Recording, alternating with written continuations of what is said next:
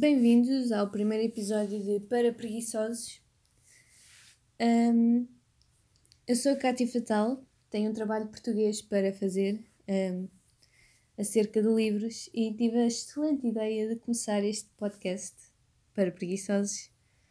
Não é para pessoas que gostam de ler, é para preguiçosos que precisem de ler que, ou que não têm tempo para isso.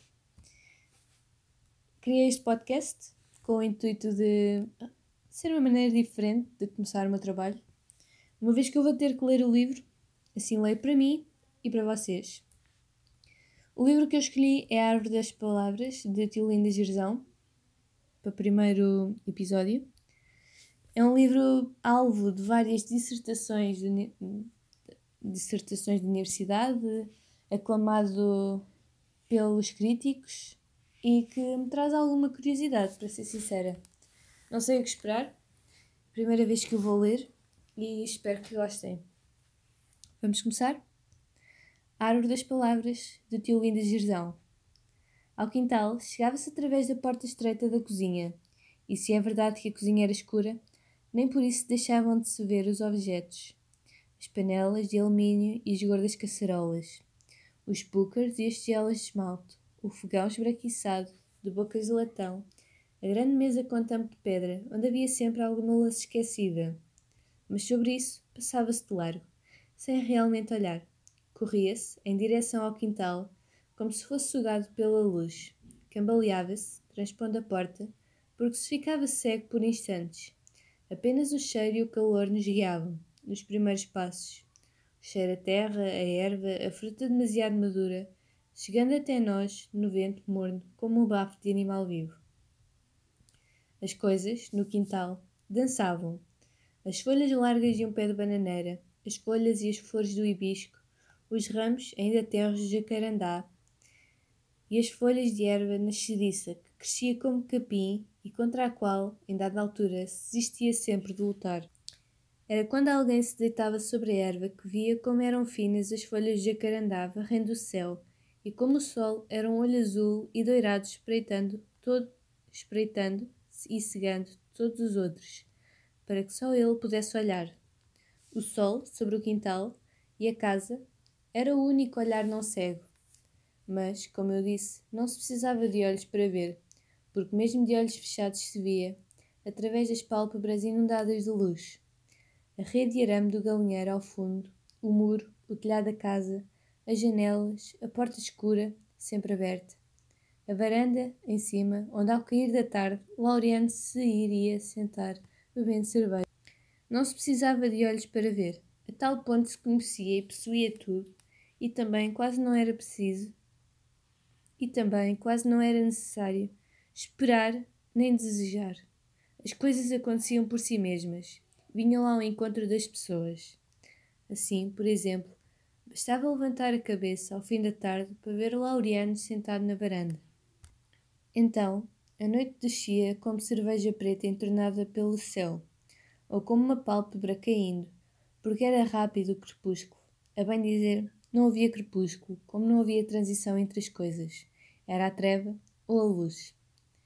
Embaixo, enquanto ele se sentava na varanda, o quintal crescia como uma coisa selvagem. Brotava um grão de mapira, atirado ao acaso ou deitado aos pássaros. Brotava um pé clandestino de feijão-manteiga, ao lado dos malmequeres. Brotavam silvas e ortigas e ervas sem nome do meio, da chuva de ouro e da babolínia. Qualquer semente levada pelo vento se multiplicava em folhas verdes, lambidas pela chuva do verão. E Amélia diria, franzindo a testa: O jardim tornou-se um matagal, e fecharia com força a janela. Mas não era um jardim, era um quintal selvagem, que assim se amava ou odiava, sem meio termo, porque não se podia competir com ele. Estava lá e cercava-nos, e eu se era parte dele ou não era. Amélia não era, ou não queria ser.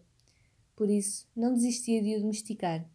Quero isto varrido, dizia ela à loia. Nenhuma casca de fruta pode ser abandonada, nenhum caroço deitado ao chão. Isso e lá no caniço, insistia sempre que queria repudiar qualquer coisa. Aqui não. E logo ali a casa se dividia em duas: a Casa Branca e a Casa Preta. A Casa Branca era a de Amélia, Casa Preta, a Doloia. No o quintal era em redor da Casa Preta. Eu pertencia à Casa Preta e ao quintal. É preciso cuidado, dizia Amélia. Estar atento. Tudo parece bem à superfície, mas a cidade está podre e cheia de contágios. Ela foi construída sobre pântanos. Quando alguém adoecia, ela pensava sempre em febres antigas que periodicamente voltavam e deixavam as pessoas olheirentas e débeis, como sugadas por espíritos malignos. O pântano, ou a memória do pântano, que nunca conhecera porque tinha sido extinta há quase um século, parecia assediá-la ainda, em visões de pesadelo, como se estivesse ali, muito perto da água apodrecida das lânguas.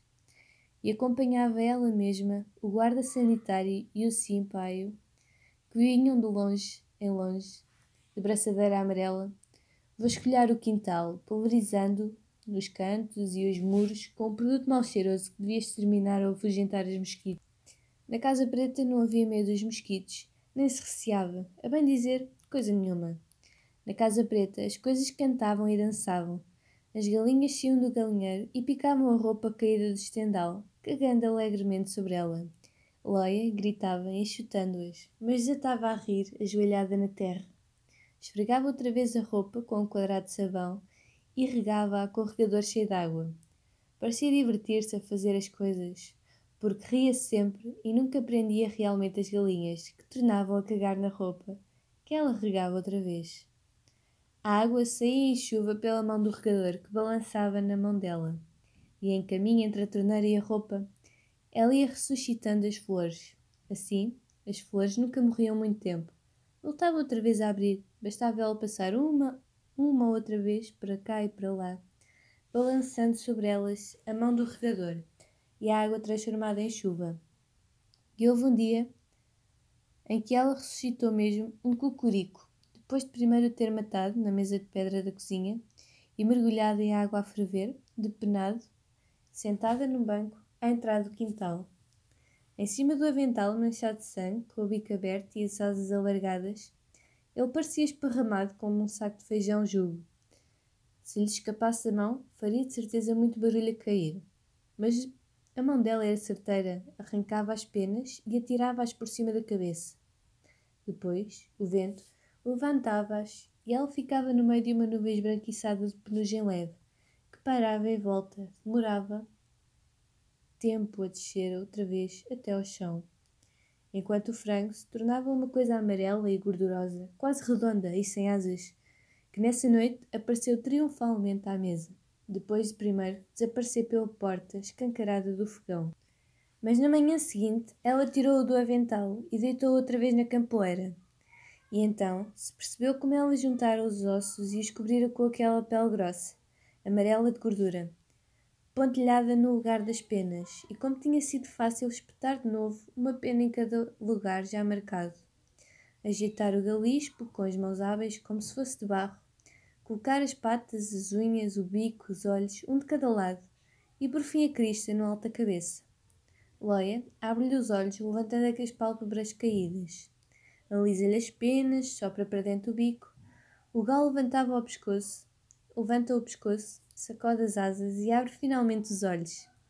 Agora está de pé, em cima da mesa, e começa a cantar. Laureano também pertence à Casa Preta. Não tem medo dos mosquitos e plantou ele mesmo um ricino, no fundo do quintal. O gato Simba, que trouxe um dia no bolso do casaco, dorme ao seu lado no tapete, à hora da cesta, nos dias em que ele, nos dias em que ele vem almoçar a casa. E que são, aliás, quase todos. Laureano, em geral, não dorme a cesta, apenas dormita, sentado na cadeira inclinada, de braços muito largos, a que chamamos cadeira aviadora. Mas o melhor, o melhor momento é à noite, antes de eu adormecer, quando ele pega numa caixa de música que tem em cima de um gato que dança. É um animal surpreendente que veste um gibão de cetim e uma camisa de folhos com jabote de renda e segura acima da cabeça um arco de flores que se mantém, no entanto, no ar, enquanto ele dança, com sapatos azuis de salto alto. Tudo nele me intriga e me fascina, porque é um gato invulgar, de quem nunca se pode pensar, como de Simba, que é cunhado do gato bravo e que sabe ainda umas coisas da floresta. Lauriane dá a volta à manivela e ele gira sobre si próprio, ao som da música. Notas leves, metálicas e que lembram vagamente o som de tímbila. Ocorrem perguntas. Por que razão se veste assim e usa aqueles sapatos? Mas não quero falar para não deixar de ouvir, e terei adormecido antes de ele ter acabado de dançar. Em troca deste gato e da sua música, jogarei um jogo contigo. Assim, quando chegas à tarde e chamas, entrando da porta, Gita! Só o silêncio responde. A casa parece vazia e sonolenta. Porque eu não estou. É a hora do almoço, tu... como na hora do almoço, à tua espera, à janela. Transformei-me num animal pequeno, escondido, em passos furtivos atrás do guarda-louça. E tu deixaste de ser tu. És um animal grande, chegando, fatalmente chegando, cada vez mais perto. Sinto-me a caminhar, invisível, por entre os móveis da entrada, empurrando a porta da sala, farejando o ar à procura por debaixo das mesas e por trás das cortinas, enquanto eu quase desapareço na sombra, com o coração a bater cada vez mais, sabendo que nada me dará tanto prazer como, como esse instante de quase terror em que me encontras, quando ainda não és tu, nem sequer um homem, mas um desconhecido, o animal, o monstro, entrando de repente em casa, violando a sua ordem antiga. Ser encontrada é uma morte, um júbilo, o passar de um limite. Por isso eu grito de terror, de gozo e de espanto. E, tu não, e, e então tu pegas em mim e eu sei que estou à tua mercê e que, como um animal vencedor, me poderás levar contigo para o outro lado da floresta. Sim, esse instante é uma pequena morte jubilosa. Triunfas sobre mim e, como se me devorasses, eu desapareço nos teus braços mas de repente continuo viva, como se voltasse à tona da água, do outro lado de uma onda gigantesca. E agora és tu de novo, de novo um homem, o homem amado desta casa. Vejo o teu rosto e o teu corpo, os teus olhos, sobretudo, e não sei como foi possível ter estado alguma vez no teu lugar o animal, ou o mal, porque agora és-me familiar como o vento ou a chuva. Então sobrevém um grande riso e uma grande paz, nesse instante vertiginoso, em que o informe aterrador se estilhaça e transforma de novo em ti. E eu rio de prazer, porque todo esse jogo é obra minha. Sou eu, quieta, enrodilhada atrás da porta, que te converte em animal quando o sangue me bate com tanta força no peito que o coração quase me salta à boca. Sou eu que me deixo descobrir e de novo te transformo em homem. Nessa altura, sinto por ti uma grande ternura e, um grande, e uma grande piedade pela tua falta de perspicácia, porque é apenas um jogo, mas tu não vais nunca aprender isso, e sempre de novo vais cair dentro dele, como dentro de um poço. E eu ficarei em cima, rindo, e o riso será como uma pedra atirada, atira... uma e o riso será como uma pedra atirada, agitando a água muito tempo em círculos. E depois fecho os olhos e sei que também vou cair dentro. Também a mim esse jogo arrasta, como a água, para dentro de um poço, luminoso no fundo, embora eu saiba que é um jogo, que todos os dias invento, reinvento, quando chegas. Um jogo repetido, como sol ou lua na janela. Todas as coisas no quintal dançavam. As folhas, a terra, as manchas de sol, os ramos, as árvores, as sombras. Dançavam e não tinham limite, Nada tinha limite, nem mesmo o corpo, que crescia em todas as direções e era grande como o mundo. O corpo era a árvore e o corpo era o vento. Tocava-se no céu, levantando apenas um pouco a cabeça. Balançava-se no vento, dançando. Nessa altura, a vida era dançada, só de pôr um pé adiante do outro, e o corpo se acendia em festa. Tudo estava nele e era ele os gritos altos dos pássaros, o bafo, o bafo quente do verão africano, a grande noite povoada de estrelas. Mas o infinito não tinha sobressalto, nem sequer surpresa. Era uma simples ideia. Apenas a certeza de que se podia crescer até ao céu. Talvez porque se era tão grande, se sabiam todos os segredos.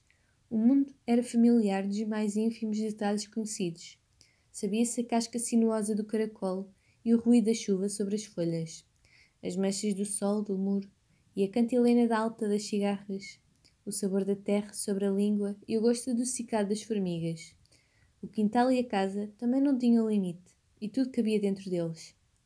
Ouviam-se quando a gente se distraía e pensava os passos furtivos dos animais selvagens, e dormindo, sentia-se na cara o seu bafo. E quando se dormia assim, fundo, os pés e os braços misturavam-se com o seu corpo bravo e sabiam de repente o salto de um ramo para o outro, mesmo quando era preciso saltar entre as torrentes e as quedas de água nos sonhos. Então suspirava-se, respirando com a boca entreaberta nos lençóis. Voltava-se a cabeça na almofada, mas continuava-se a correr na selva, poisando sem ruído as patas grossas, farejando o ar tépido da noite, atento ao menor rumor por entre as folhas. Percorriam-se longos caminhos na floresta e na noite. Bebiam-se, enfim, a água procurada há muito. Baixava-se a cabeça até tocar na superfície e partia-se de novo no pé ligeiro do antílope. Ou mergulhava-se todo o corpo na água para matar a sede mais depressa. E era-se então um corpo lodoso e satisfeito de paquiderme afundado. Toda a noite se podia Toda a noite se andava livre e podia-se trocar de pele a cada instante, ser o corpo veloz da doninha e com a boca comer frutos chumarentes de uma, uma, uma pechincha, farejar o vento com o focinho irado da quizumba. Podia-se ser tudo e de manhã voltava-se. Abriam-se os olhos, mas, mesmo de olhos abertos, nada era diferente. Saltava-se da cama com o pé fendido da zebra, escovavam-se ao espelho os dentes aguçados do coelho ou da lebre. Loia punha na mesa o leite e a fruta. Devorava-se tudo com a boca de animal esfaimado. Saía-se a porta abanando a cauda. O dia, o dia não quebrava os sonhos. Podia-se dormir de olhos abertos. E a vida era gozosa e fácil, como o jogo e o sonho. Podia-se abrir os braços e gritar: Eu vivo! Mas não era necessário esse gesto exultante e excessivo. As coisas eram tão próximas e simples que quase não se reparava nelas. Saía-se, por exemplo, a porta da cozinha sem se dar conta de transpor um limiar. Não havia separação entre os espaços, nem intervalos a separar os dias, porque o corpo ligava a terra ao céu. Loia estava no quintal e as coisas andavam em volta. É assim que a vejo. Ela é imóvel, fixa num ponto, e as coisas girando em volta. A água sai com força da torneira, no tanque para onde ela atira as toalhas e lençóis. Cai a espaços quando ela tira a válvula leitosa de sabão. Ela torce a roupa, molhando os pés que parecem cobertos de leite até aos tornozelos. Segura com um dos braços a lô. Ajeita, melhor a, a capulana, com que prende sobre o peito. Leia traz sempre uma criança pendurada no peito ou nas costas. Sei que foi assim que um dia ela apareceu segurando Orquídea. Desconfiada, parando à porta, Aqui precisa de ama, sem largar Orquídea. Entra, entra, diz Amélia impaciente. Tão impaciente que por completo o leite se lhe seca. E a língua lhe seca e toda ela se afia de magreza e depressa, fechando logo a porta. Entra já, que essa aí não para de gritar, e desde ontem que estou à tua espera. Não te mandei recado pela Fana? Mas Loia não tem pressa, porque Orquídea também não tem pressa. Vai sugando e suspirando muito, com ruídos de pequeno animal saciado. Amélia estremece de nojo na cozinha. É preciso desinfetar-lhe o peito com álcool, ou Gita vai sofrer um dos contágios. Mas ela recusava-se a deitar qualquer desinfetante nos mamilos. E Gita sente sofre o pior dos contágios. Torna-se negra como Leia e Orquídea. Leia dá-lhe um peito a uma e outro peito a outra sentada na cozinha e no quintal, e assim eu ganho o mesmo cheiro de orquídea e uma carne densa e flexível, ao mesmo tempo cheia e sem gordura, coberta por uma pele macia como seda. Leia não se depara de nós, às vezes nem sequer quando, dormi quando dormimos. A uma e a outra, as mais das vezes aquela que não dorme, trá-la junto ao corpo, segura na, na capulana e assim cozinha, esfrega o chão, varre a casa, lava a roupa, acende o lume, escama o peixe, corre a ferro os vestidos, sacode o pó dos bibelôs com o espanador de penas azuis e amarelas. Laureano sorri, sentado na varanda. Sabe que não vou morrer. Eu, que até aí era pálida de cera e tinha os braços finos como as linhas de cozer de Amélia. Loia? Loia também sorri. Um sorriso lento que paira nos lábios grossos, os dentes espreitando, brancos, separados no meio das gengivas. A cortina corrida, a penumbra quente do quarto, a roupa atirada na cadeira, a voz ciciada de Loia à, festa, à hora da cesta, chute-chute. A porta fechada devagar, a cauda de cima no ar, entre os batentes, retirada sem pressa, no último instante. Eu olhava a orquídea na claridade frouxa como se olhasse um espelho, do meu tamanho, em tudo igual a mim.